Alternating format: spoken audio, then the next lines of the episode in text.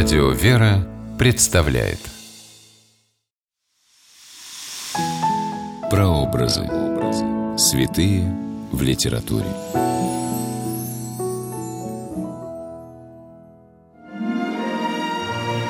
Образ святого в произведении литературы чаще всего возникает на основе жития или древнего предания, но у талантливого писателя хорошо известный, казалось бы, сюжет звучит по-новому. Здравствуйте, с вами писатель Ольга Клюкина с программой «Прообразы. Святые в литературе». Сегодня мы говорим о преподобном Герасиме Иорданском и рассказе Николая Лескова «Лев святого Герасима». Время действия – пятый век по Рождестве Христовом – Место действия – берег реки Иордан в Палестине. В конце 80-х годов XIX века писатель Николай Семенович Лесков взялся за пересказ книги «Пролог» древнерусского сборника сказаний о святых. Лесков переживает время религиозных исканий, увлекается учением Льва Толстого, изучает жизнь раскольников, развивает идеи некой народной церковности – его интересуют сюжеты из жизни первых христиан, жития святых, древние сказания. В них он находит глубокую, чуждую всякой фальши любовь к Богу. Так появляются знаменитые лесковские христианские легенды. Одна из них посвящена старцу-пустынника V века Герасиму Иорданскому, основавшему монастырь на берегу реки Иордан – этот человек родился в Малой Азии, был очень богат и решил как можно разумнее распорядиться своим богатством. Стал советоваться с разными людьми, как ему это лучше сделать. Одни говорили одно, а другие другое, но все это было Герасиму не. Тогда один христианин сказал ему, «Ты хорошо сделаешь, если поступишь со своим богатством, как советует Иисус Христос. Ты отпусти своих рабов на волю, а имущество раздай тем, кто страдает от бедности. Когда ты сделаешь так, ты будешь спокоен. Герасим послушался, он сделался христианином и раздал все свое богатство бедным.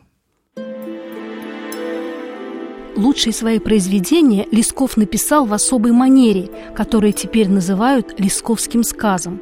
Следы ее видны и в христианских легендах, в напевности, доверительной, как бы разговорной интонации. Впрочем, древнее предание о дружбе монаха Герасима со львом само по себе похоже на сказку. Однажды святой Герасим встретил в Иорданской пустыне раненого льва. Старец не испугался хищного зверя, подошел ко льву, промыл и обвязал его рану. Благодарный лев пошел за старцем и стал жить возле монастыря.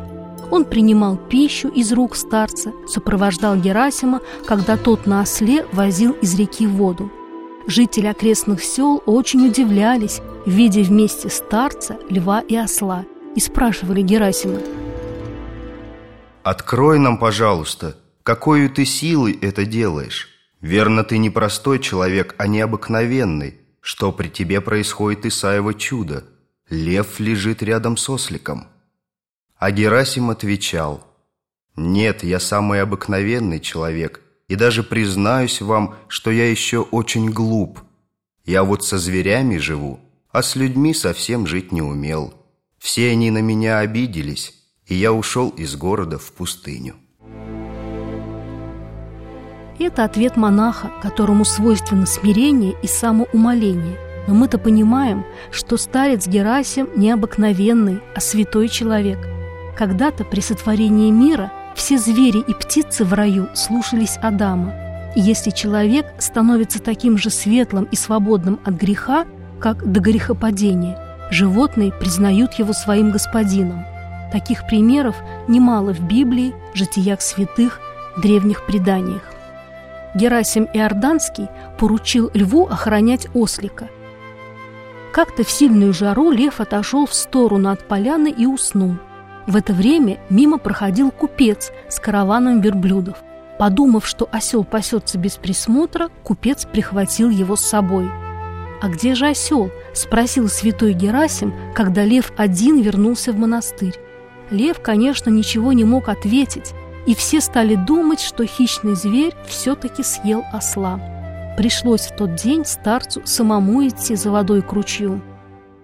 Видит, лев стоит на том самом месте, где всегда останавливался осел, пока старец укреплял ему на спину мех с водою.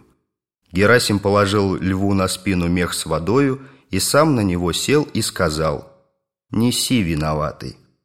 Лев и понес воду и старца, а три пришельца, как увидели, что Герасим едет на льве, еще пуще дивились. Пришли многие и стали говорить Герасиму, «Признайся нам, ты или волшебник, или в тебе есть особливая сила, какой нет в других людях?»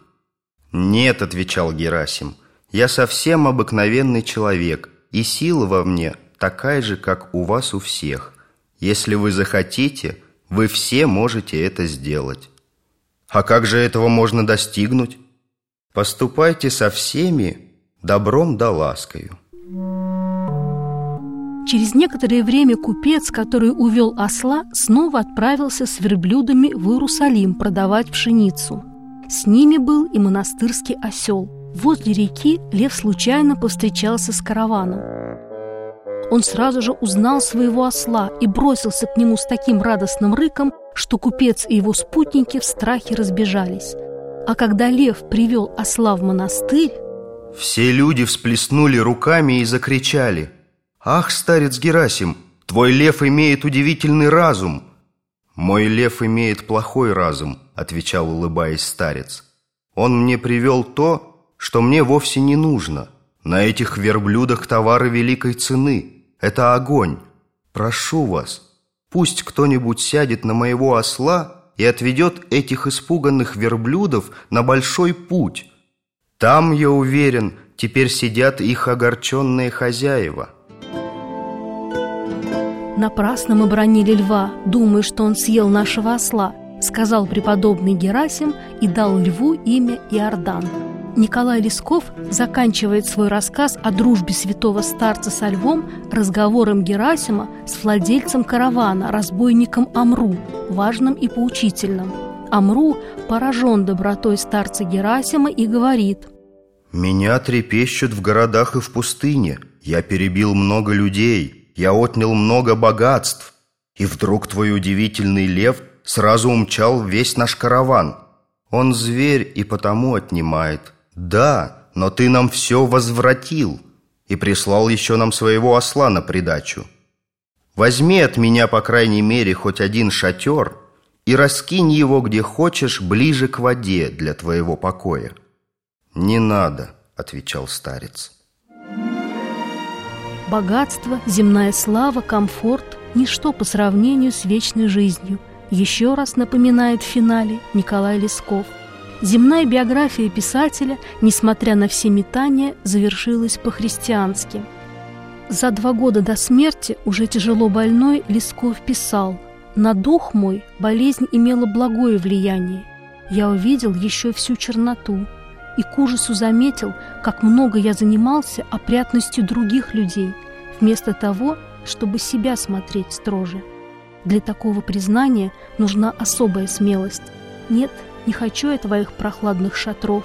Я хочу жить без страха. На этих словах старцы Герасима Николай Лесков в рассказе «Лев святого Герасима» поставил точку. С вами была Ольга Клюкина. До новых встреч в авторской программе «Прообразы. Святые в литературе». Прообразы. Святые в литературе. При реализации проекта используются средства государственной поддержки, выделенные в качестве гранта в соответствии с распоряжением президента Российской Федерации от 1 апреля 2015 года номер 79 РП и на основании конкурса, проведенного Союзом женщин России.